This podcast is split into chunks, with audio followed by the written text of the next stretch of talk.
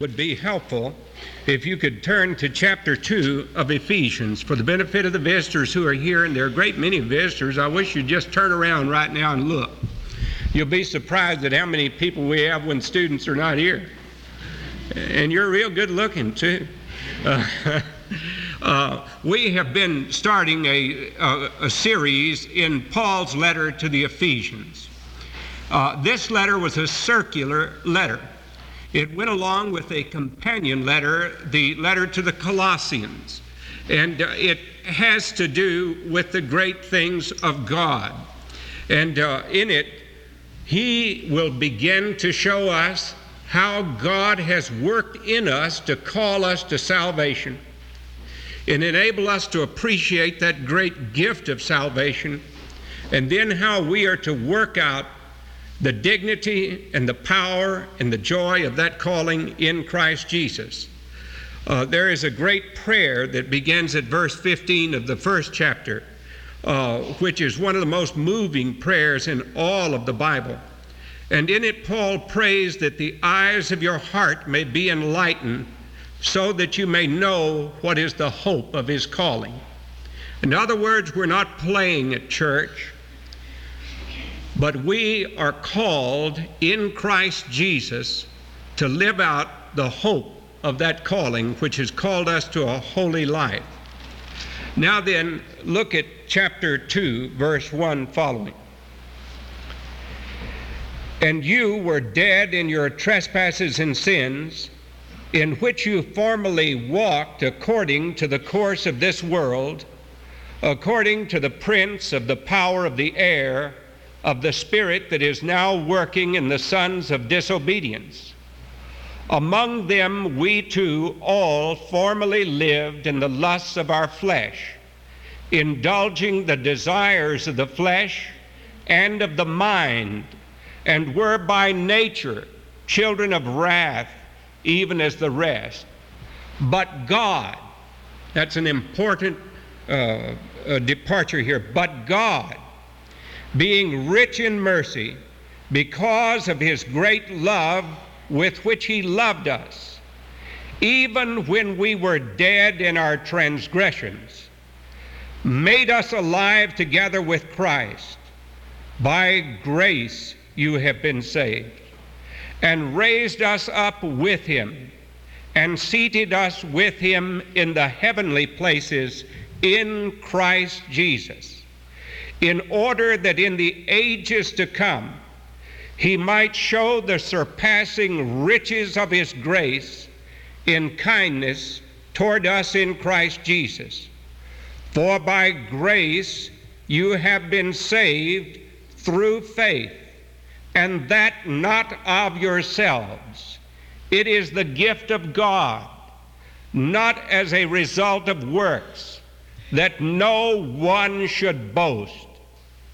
For we are his workmanship, created in Christ Jesus for good works, which God prepared beforehand that we should walk in them. May God bless to our understanding this reading from his word. When you deal with Ephesians, you also deal with the doctrine of predestination. When you deal with the doctrine of predestination, you get asked a question every week.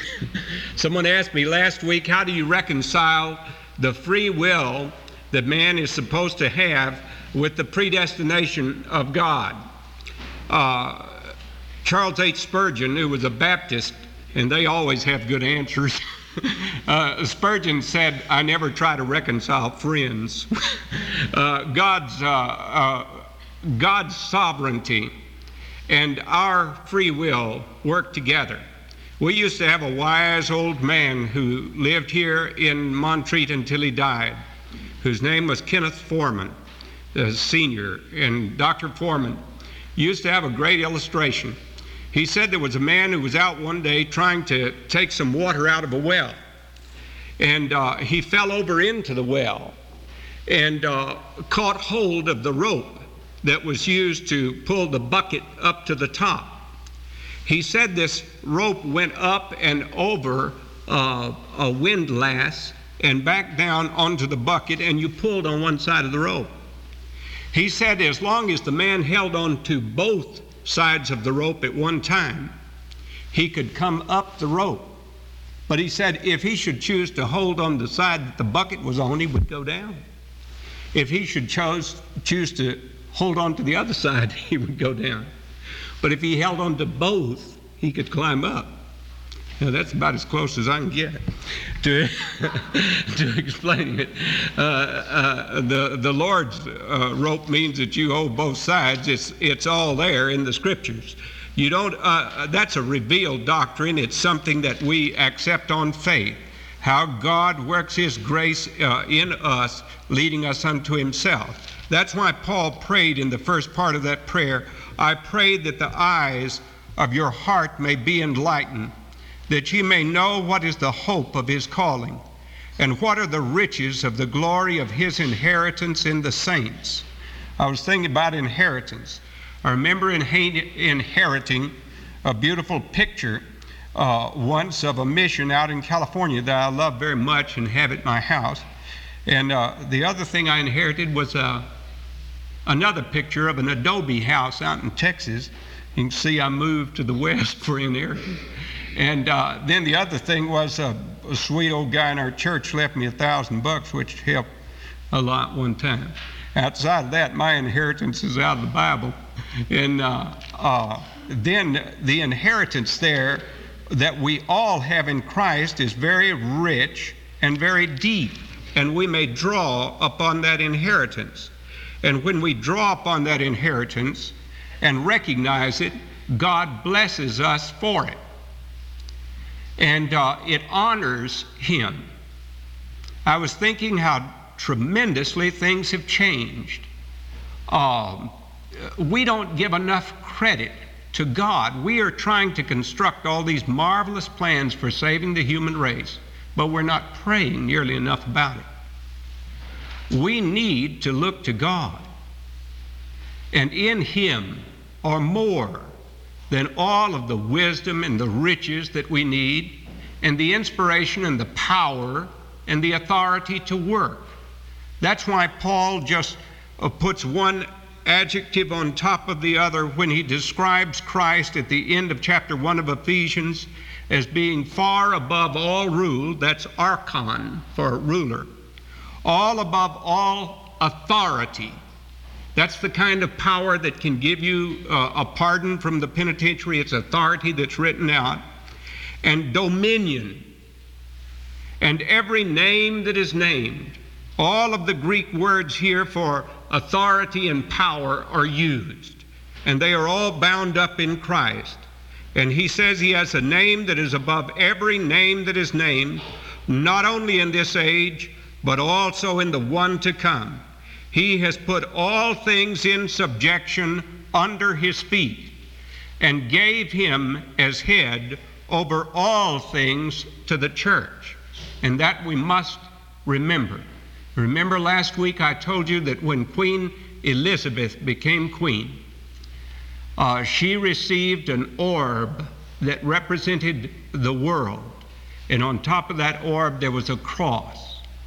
And the moderator of the Church of Scotland and the Archbishop of Canterbury were to remind the Queen of England that the greatest gift God had given to man was the Bible because it tells us of the Savior of the world.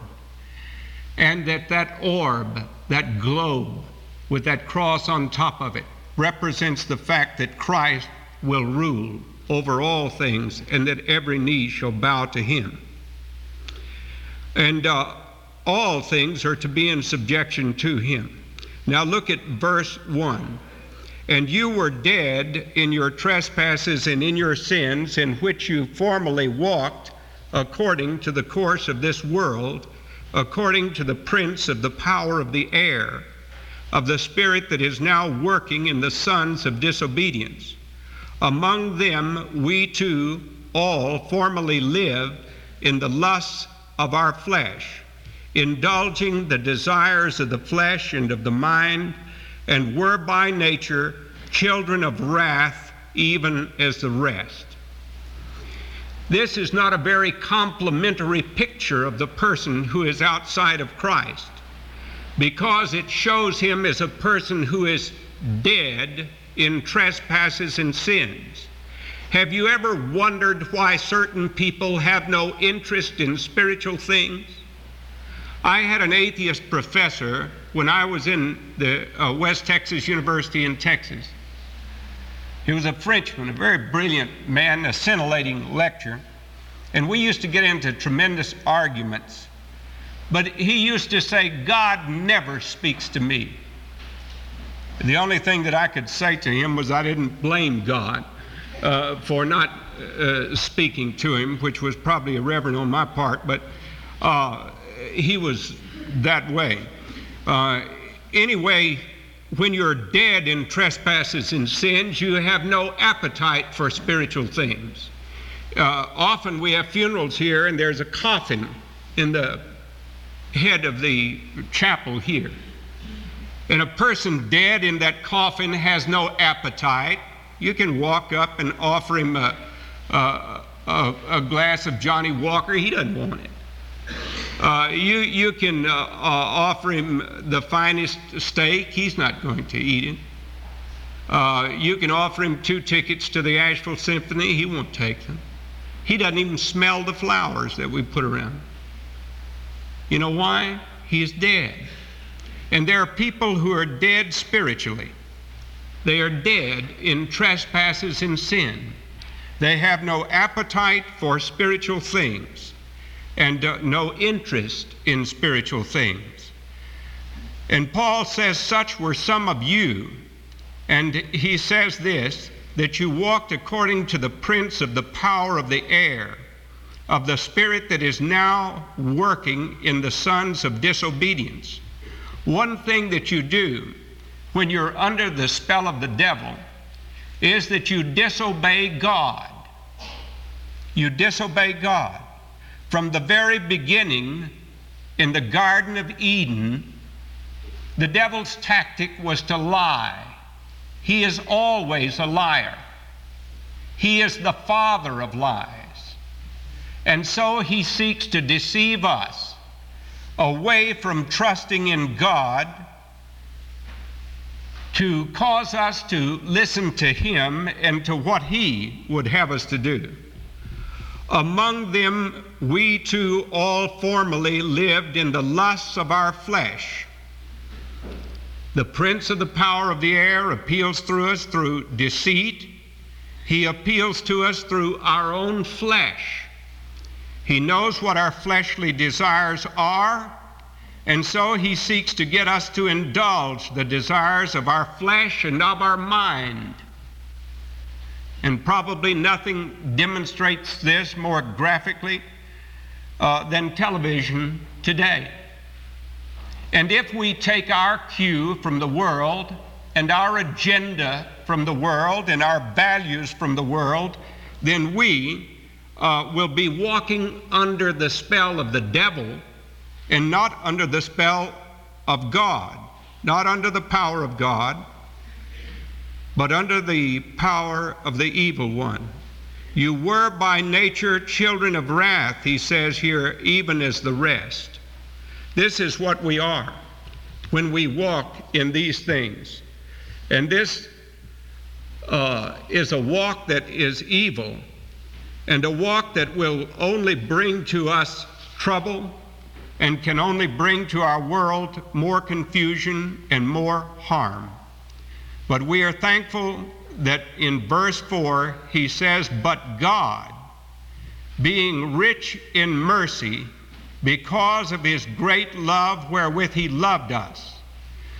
God does something about us when we're in that condition, where we have no appetite for spiritual things, where we are dead in trespasses and sins. God takes the initiative. God here does like the Samaritan did to the wounded Jew on the road. He showed mercy. Mercy is love that does something. It's not a sympathetic feeling. Beware of feelings that you do not give expression to. One of my favorite writers is a Russian by the name of Anton Chekhov. And Anton Chekhov has a play in uh, which he has uh, a, a coachman seated on the carriage of a very wealthy countess who has gone to the theater in Moscow to see uh, a play. The coachman is sitting there with the snow swirling around him, and his hands are numb. They are blue and red from the cold. He's waiting on the box of the driver's seat of the coach, while inside the theater, the Countess is watching a play. And being performed on the stage of the play is a scene of imaginary poverty. And the Countess is daubing her eyes at the imaginary poverty that exists on the stage, while outside her coachman is freezing, sitting on the, the seat waiting for her to finish the play. You see, we often imagine things and think that because we have seen something that this has made us better. It doesn't make us better until we do something. And this is what Paul will begin to explain to us by the Holy Spirit's power as we go. God does something. And what God does, He recreates in us. He recreates in us the will to die to self in order to live to Him. That's what salvation is all about. It's being saved from those past sins that we were in when we are dead in trespasses and sins. And it's being saved from present sins. He is working in us now.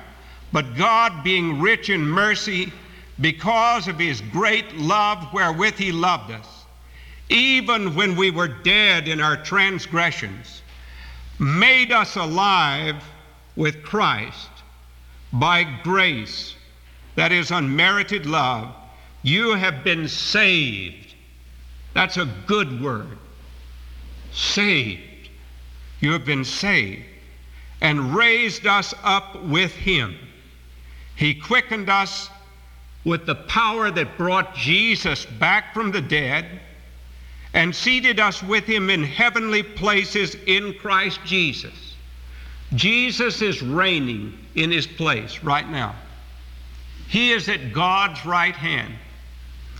I remember two little girls who were once over in England and they were looking at, I think Queen Elizabeth is a very beautiful lady, and they were looking at this picture of Queen Elizabeth.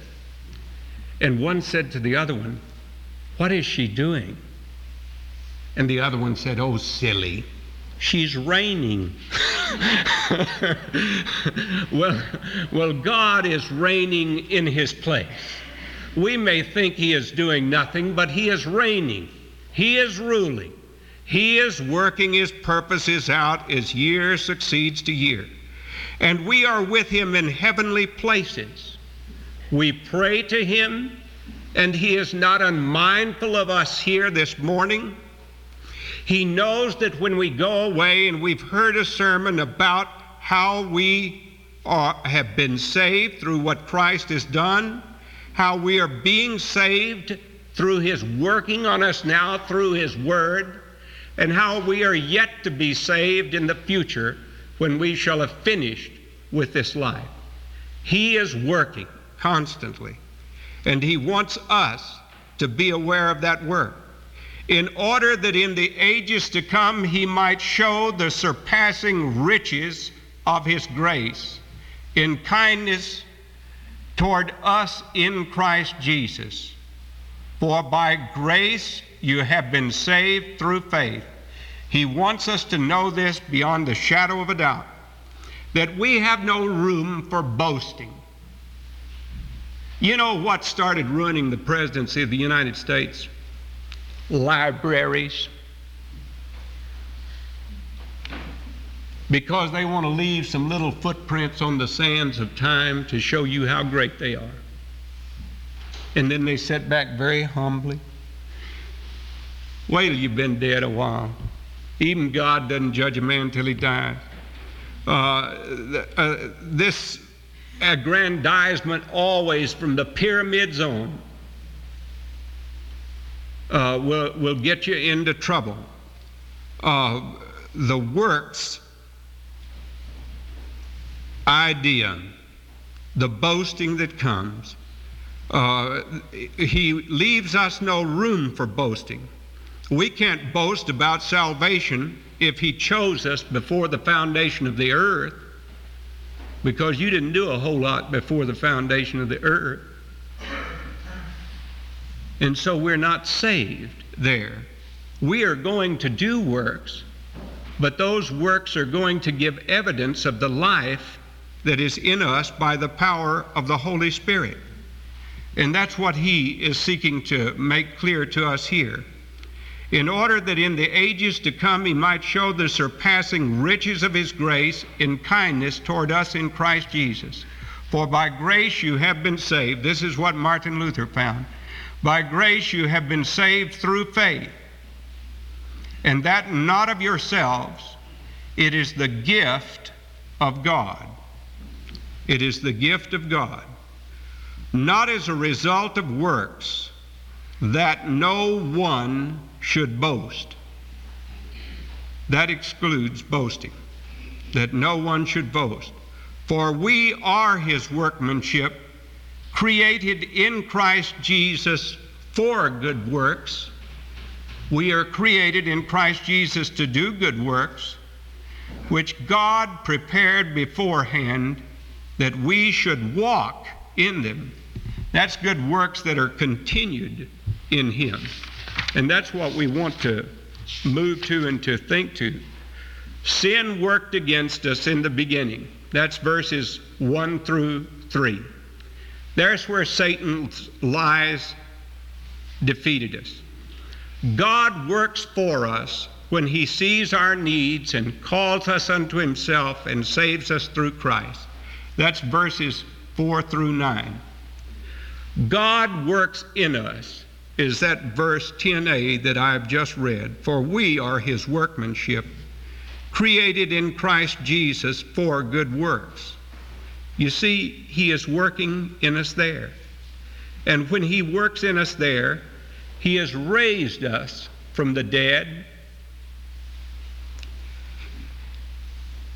And He is working through us into the future.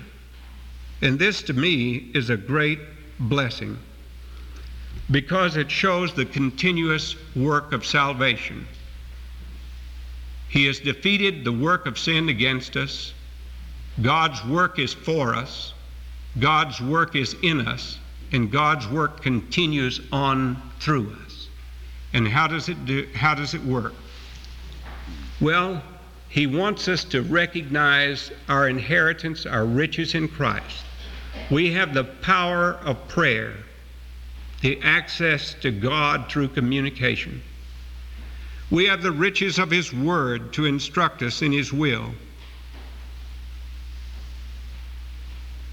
We have His companionship with us. He promised never to leave us alone.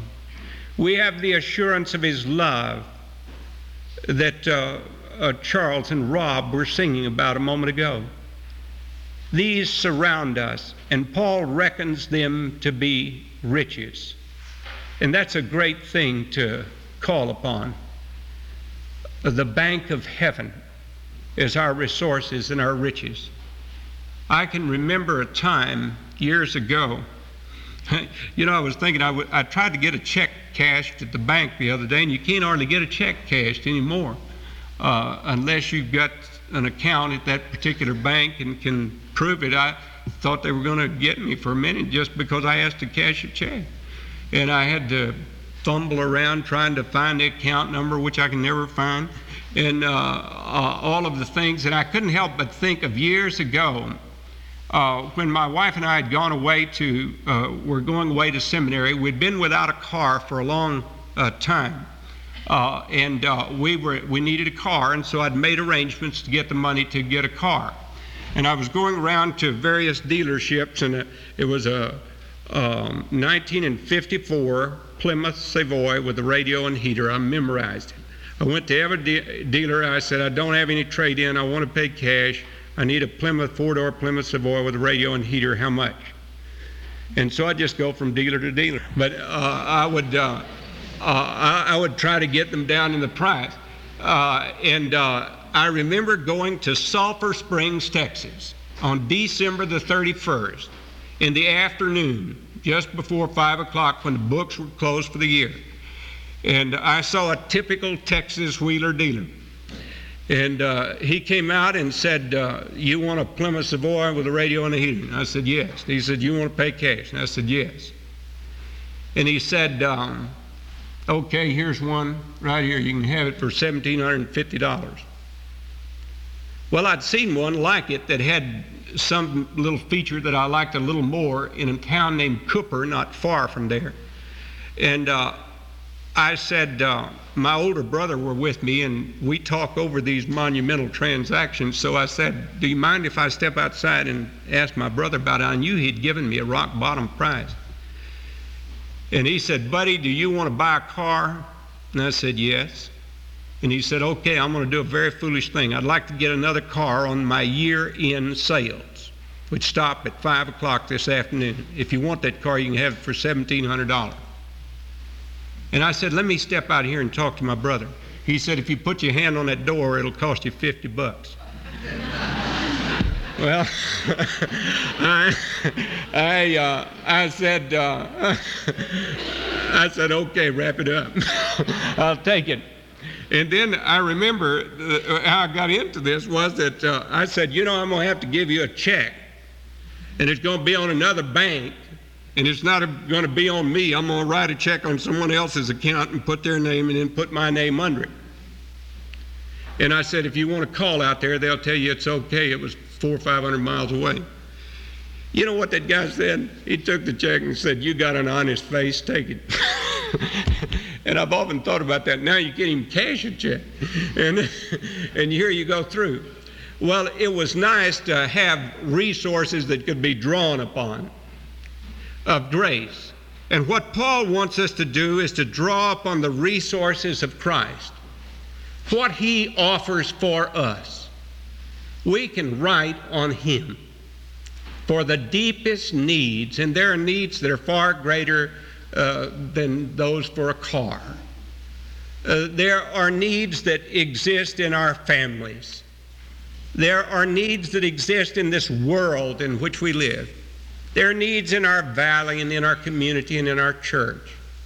And He wants us to know uh, that His love for us reaches to those needs and that we are freed up to come to Him and asked Him to meet those needs.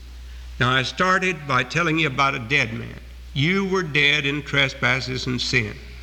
You remember when the prodigal son came home? His father said to him, This is my son. He was dead, and now he is alive. He was lost, and now he is found. Do you remember when Lazarus was in that grave? And Jesus came and called with a loud voice, Lazarus, come forth. And Lazarus came forth because Jesus is the resurrection and the life and whosoever liveth and believeth in him will never die. He has that power. And he called Lazarus forth, forth from the dead. And Lazarus came forth, and they had to come and take the old grave clothes off of him. Well, he is telling us as believers who have been called from the work of sin which caused us to be dead in trespasses and sin. He calls us forth to life in Christ. He quickens us. And He wants all those grave clothes taken off. And He wants grace clothes put on. The clothes of grace. He wants us not to live anymore in those old rags that are described in Galatians 5 as works of the flesh, that are lying and quarreling and lusting and drunkenness and drugs and sorcery and all of that. And He wants us to have love and joy and peace and gentleness and meekness and faith and temperance and self control. That's the difference in the works of the flesh and the works of grace.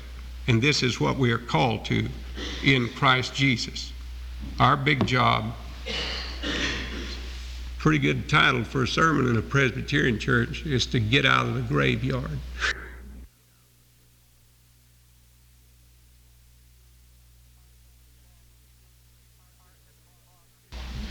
Our Heavenly Father, if any person here this day has felt your Spirit at work in them, calling into question whether or not there really has ever been the great transaction made, help them to know that you have said, Him that cometh unto me I will in no wise cast out.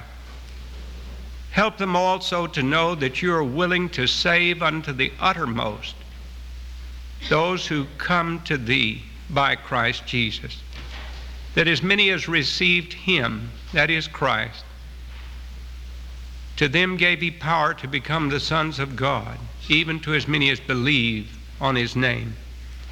And so, Father, if there is some person concerned this day about their salvation, and we pray that there will be, then lead them to that salvation in Christ Jesus, which is salvation from start to finish, which redeems us from our past and enables us to embrace Christ now and gives us every promise of finishing that work in eternity. And now may the grace of our Lord Jesus Christ and the love of God our Father and the communion and the fellowship of the Holy Spirit, our keeper and our guide, be and abide with us all, both now and forevermore.